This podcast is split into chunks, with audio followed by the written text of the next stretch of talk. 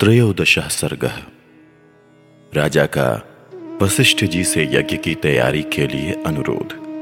वशिष्ठ जी द्वारा इसके लिए सेवकों की नियुक्ति और सुमंत्र को राजाओं को बुलाने के लिए आदेश, समागत राजाओं का सत्कार तथा पत्नियों सहित राजा दशरथ का यज्ञ की दीक्षा लेना।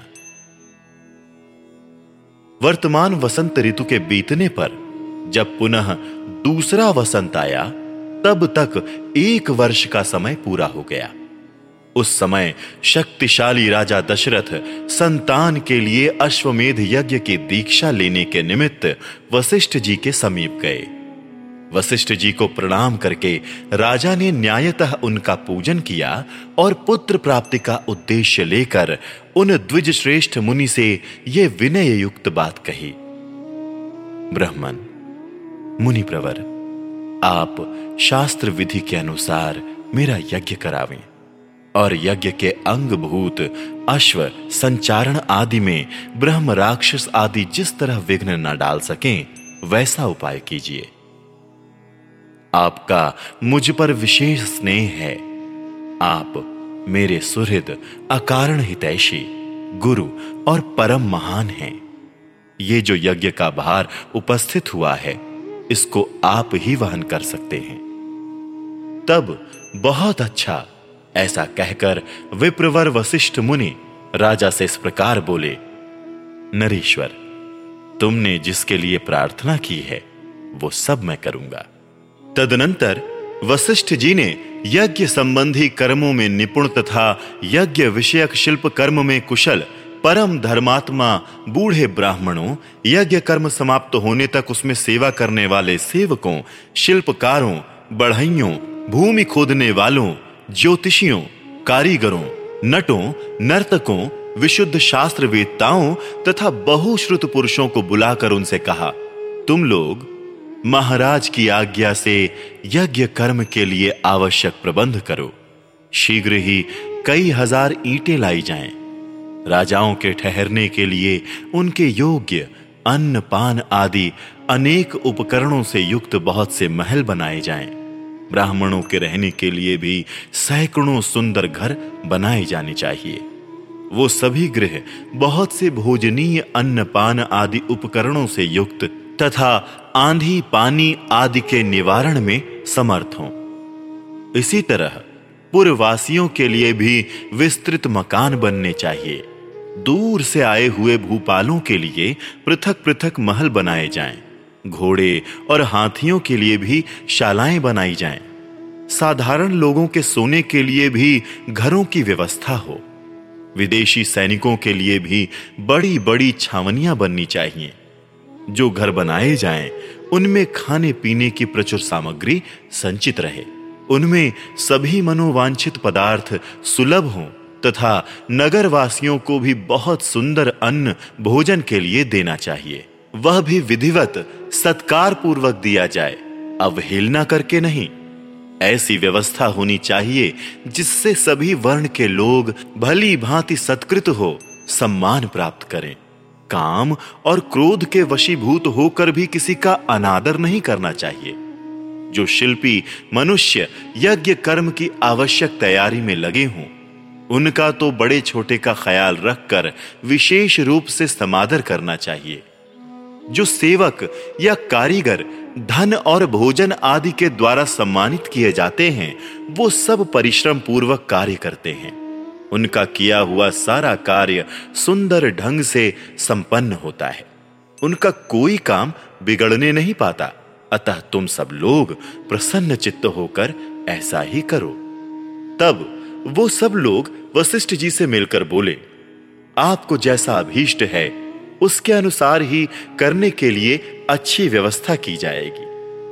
कोई भी काम बिगड़ने नहीं पाएगा। आपने जैसा कहा है, हम लोग वैसा ही करेंगे। उसमें कोई त्रुटि नहीं आने देंगे। तदनंतर वशिष्ठ जी ने सुमंत्र को बुलाकर कहा, इस पृथ्वी पर जो जो धार्मिक राजा ब्राह्मण, क्षत्रिय, वैश्य और सहस्त्रों शूद्र हैं। उन सबको इस यज्ञ में आने के लिए निमंत्रित करो। सब देशों के अच्छे लोगों को सत्कार पूर्वक यहाँ ले आओ। इसीलिए पहले तुम्हें यह बात बता देता हूँ। इसी प्रकार काशी के राजा अपने स्नेही मित्र हैं और सदा प्रिय वचन बोलने वाले हैं।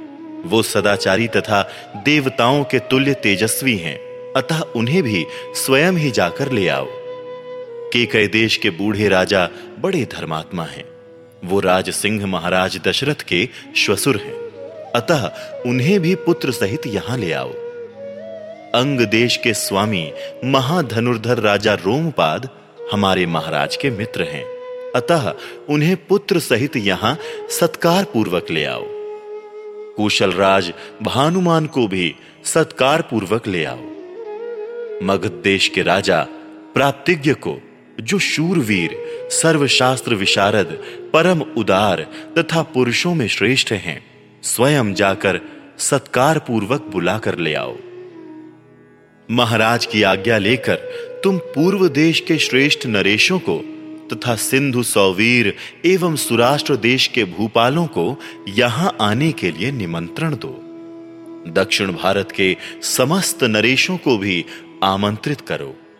इस भूतल पर और भी जो जो नरेश महाराज के प्रति स्नेह रखते हैं, उन सबको, सेवकों और सगे संबंधियों सहित यथा संभव शीघ्र बुला लो। महाराज की आज्ञा से बड़ भागी दूतों द्वारा इन सब के पास बुलावा भेज दो। वशिष्ठ का यह वचन सुनकर सुमंत्र ने तुरंत ही अच्छे पुरुषों को राजाओं की बुलाहट के लिए जाने का आदेश दे दिया। परम बुद्धिमान धर्मात्मा सुमंत्र वशिष्ठ मुनि की आज्ञा से खास खास राजाओं को बुलाने के लिए स्वयं ही गए।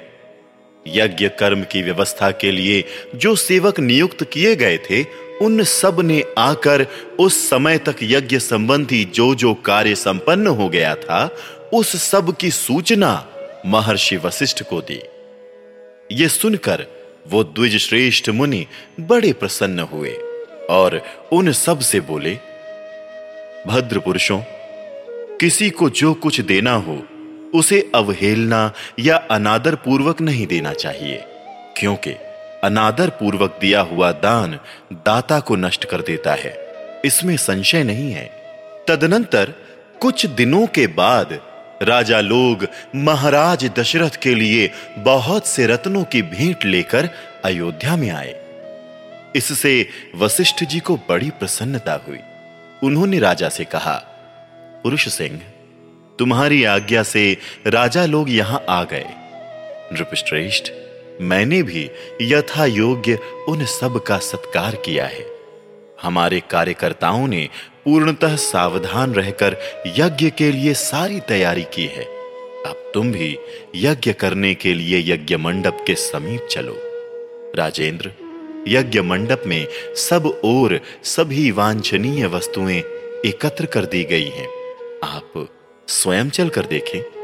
यह मंडप इतना शीघ्र तैयार किया गया है, मानो मन के संकल्प से ही बन गया हो। मुनिवर वशिष्ठ तथा ऋषि श्रृंग दोनों के आदेश से शुभ नक्षत्र वाले दिन को राजा दशरथ यज्ञ के लिए राजभवन से निकले।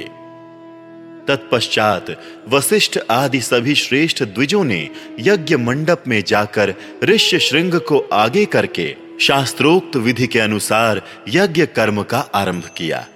पत्नियों सहित श्रीमान अवध नरेश ने यज्ञ की दीक्षा ली। इस प्रकार। श्री वाल्मीकि निर्मित आर्ष रामायण आदि काव्य के बाल कांड में तेरहवा सर्ग पूरा हुआ। चतुर्दश सर्ग। महाराज दशरथ के द्वारा अश्वमेध यज्ञ का सांगोपांग अनुष्ठान। इधर वर्ष पूरा होने पर यज्ञ संबंधी अश्व भूमंडल में भ्रमण करके लौट आया। फिर सरयू नदी के उत्तर तट पर राजा का यज्ञ आरंभ हुआ। महामनस्वी राजा दशरथ के उस अश्वमेध नामक महायज्ञ में ऋष्य श्रृंग को आगे करके श्रेष्ठ ब्राह्मण यज्ञ संबंधी कर्म करने लगे। यज्ञ कराने वाले सभी ब्राह्मण वेदों के पारंगत विद्वान थे।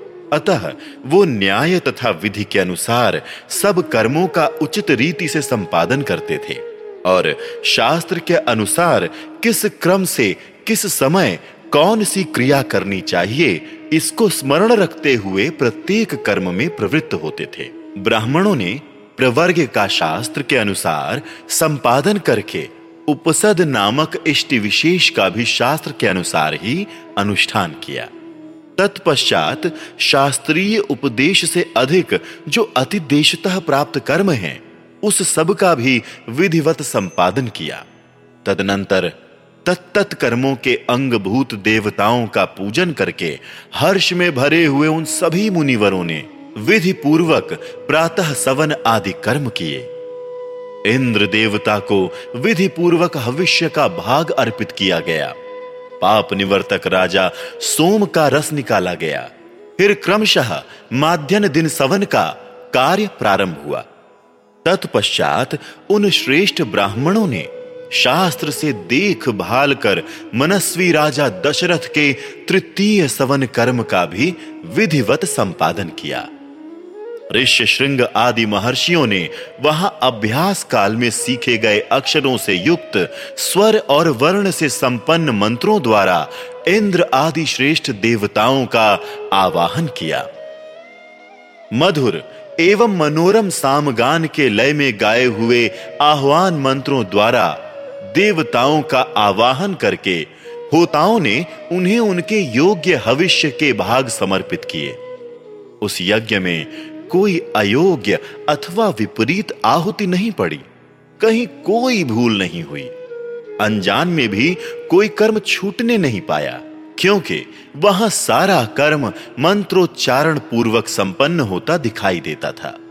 महर्षियों ने सब कर्म क्षेम युक्त एवं निर्विघ्न परिपूर्ण किए। यज्ञ के दिनों में कोई भी ऋत्विज थका मांदा या भूखा प्यासा नहीं दिखाई देता था। उसमें कोई भी ब्राह्मण ऐसा नहीं था जो विद्वान ना हो, अथवा जिसके सौ से कम शिष्य या सेवक रहे हों। उस यज्ञ में प्रतिदिन ब्राह्मण भोजन करते थे, क्षत्रिय और वैश्य भी भोजन पाते थे, तथा शूद्रों को भी भोजन उपलब्ध होता था। तापस और श्रमण भी भोजन करते थे। बूढ़े, रोगी, स्त्रियाँ तथा बच्चे भी यथेष्ट भोजन पाते थे। भोजन इतना स्वादिष्ट होता था कि निरंतर खाते रहने पर भी किसी का मन नहीं भरता था। अन्न दो, नाना प्रकार के वस्त्र दो, अधिकारियों की ऐसी आज्ञा पाकर कार्यकर्ता लोग बारंबार वैसा ही करते थे। वहाँ प्रतिदिन विधिवत पके हुए अन्न के बहुत से पर्वतों जैसे ढेर दिखाई देते थे। महामनस्वी राजा दशरथ के उस यज्ञ में नाना देशों से आए हुए स्त्री पुरुष अन्न पान द्वारा भली भांति तृप्त किए गए थे।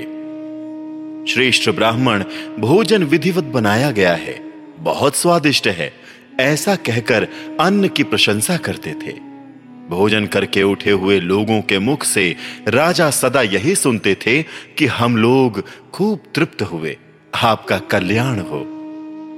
वस्त्र आभूषणों से अलंकृत हुए पुरुष ब्राह्मणों को भोजन परोसते थे, और उन लोगों की जो दूसरे लोग सहायता करते थे, उन्होंने भी विशुद्ध मणिमय कुंडल धारण कर रखे थे।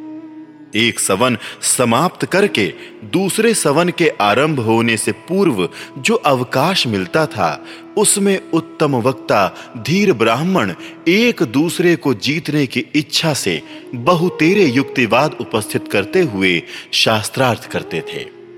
उस यज्ञ में नियुक्त हुए कर्म कुशल ब्राह्मण प्रतिदिन शास्त्र के अनुसार सब कार्यों का संपादन करते थे। राजा के उस यज्ञ में कोई भी सदस्य ऐसा नहीं था जो व्याकरण आदि छहों अंगों का ज्ञाता ना हो, जिसने ब्रह्मचर्य व्रत का पालन ना किया हो तथा जो बहुश्रुत ना हो। वहाँ कोई ऐसा द्विज नहीं था जो वाद विवाद में कुशल ना हो। जब यूप खड़ा करने का समय आया, तब बेल की लकड़ी के छह यूप गाड़े गए।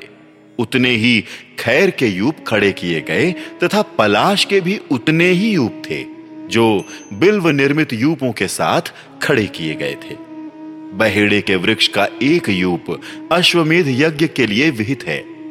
देवदारू के बने हुए यूप का भी विधान है, परंतु उसकी संख्या ना एक है और ना छह। देवदारू के दो ही यूप विहित हैं। दोनों बाहें फैला देने पर जितनी दूरी होती है, उतनी ही दूर पर वो दोनों स्थापित किए गए थे।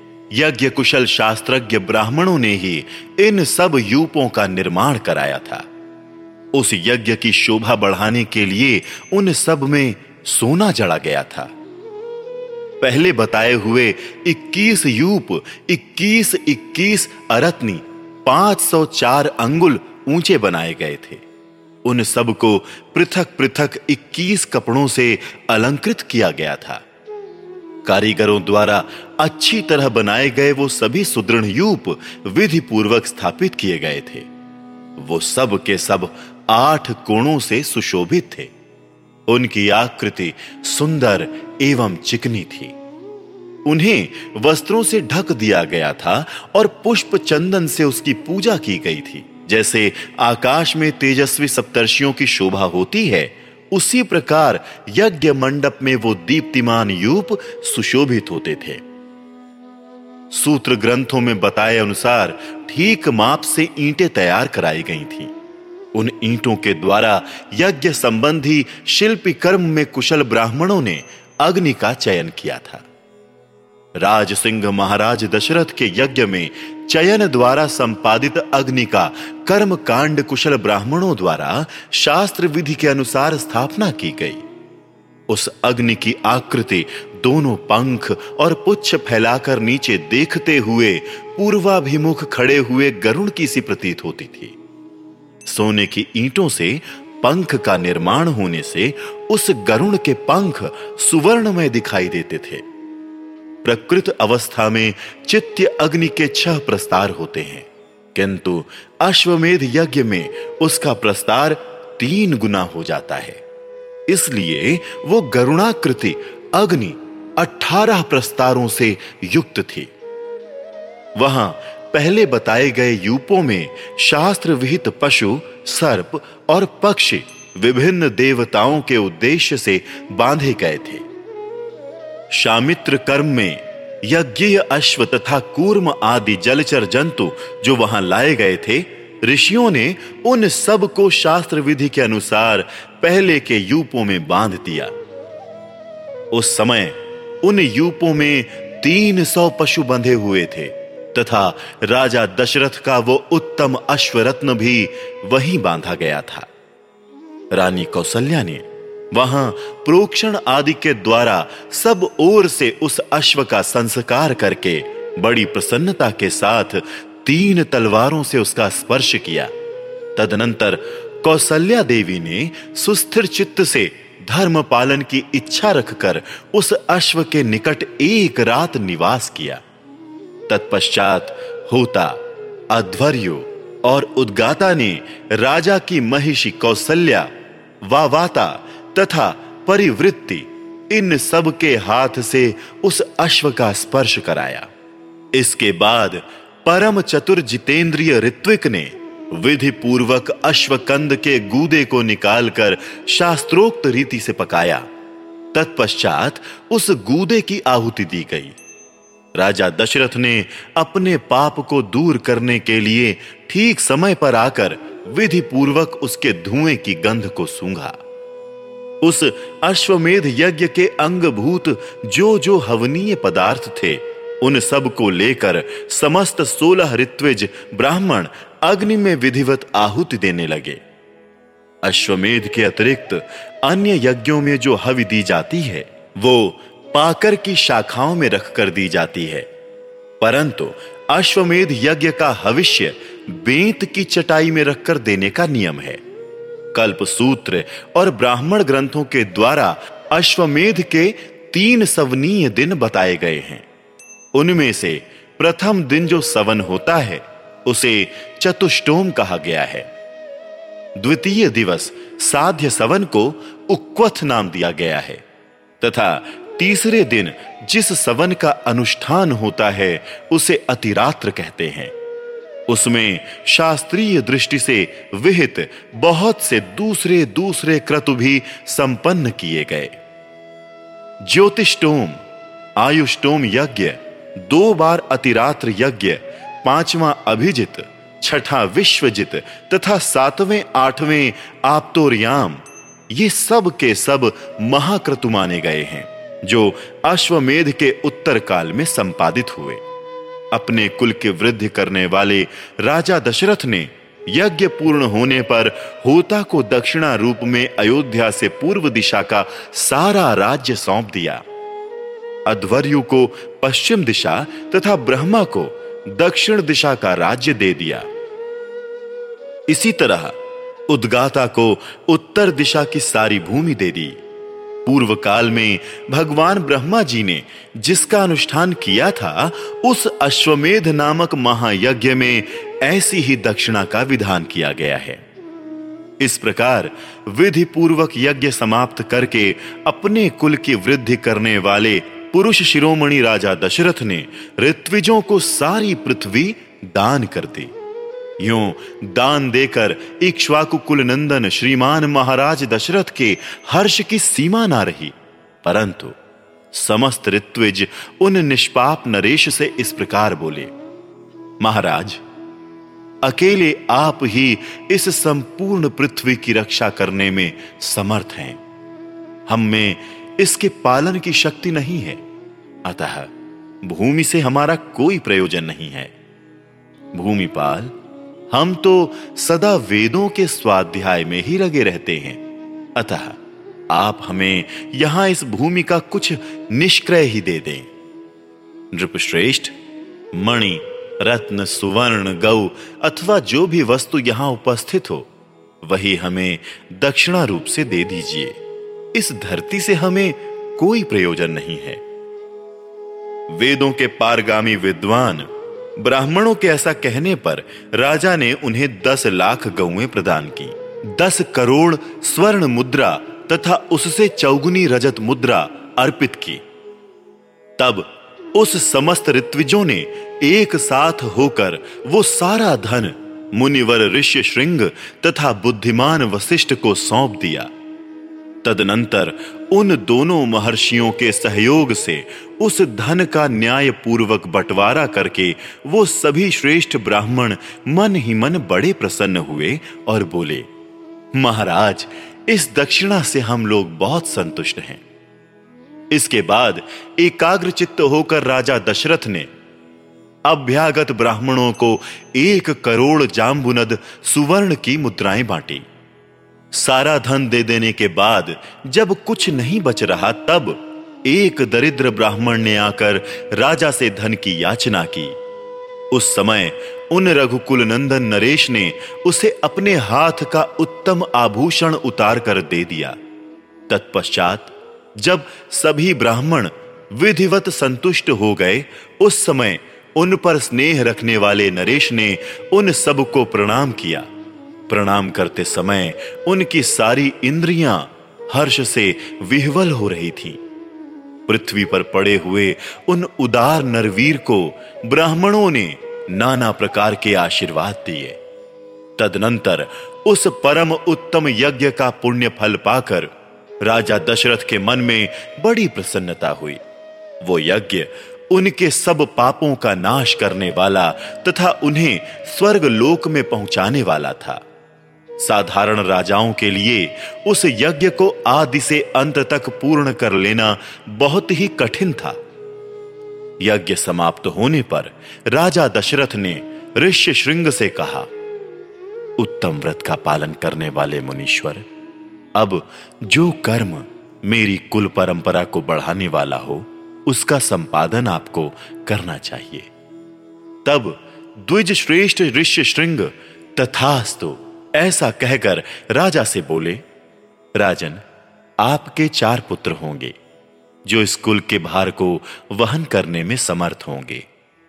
उनका यह वचन सुनकर मन और इंद्रियों को संयम में रखने वाले महामना महाराज दशरथ उन्हें प्रणाम करके बड़े हर्ष को प्राप्त हुए, तथा उन्होंने ऋष्य श्रृंग को पुनः पुत्र प्राप्ति कराने वाले कर्म का अनुष्ठान करने के लिए प्रेरित किया। इस प्रकार, श्री वाल्मीकि निर्मित आर्ष रामायण आदि काव्य के बालकांड में चौदहवा सर्ग पूरा हुआ।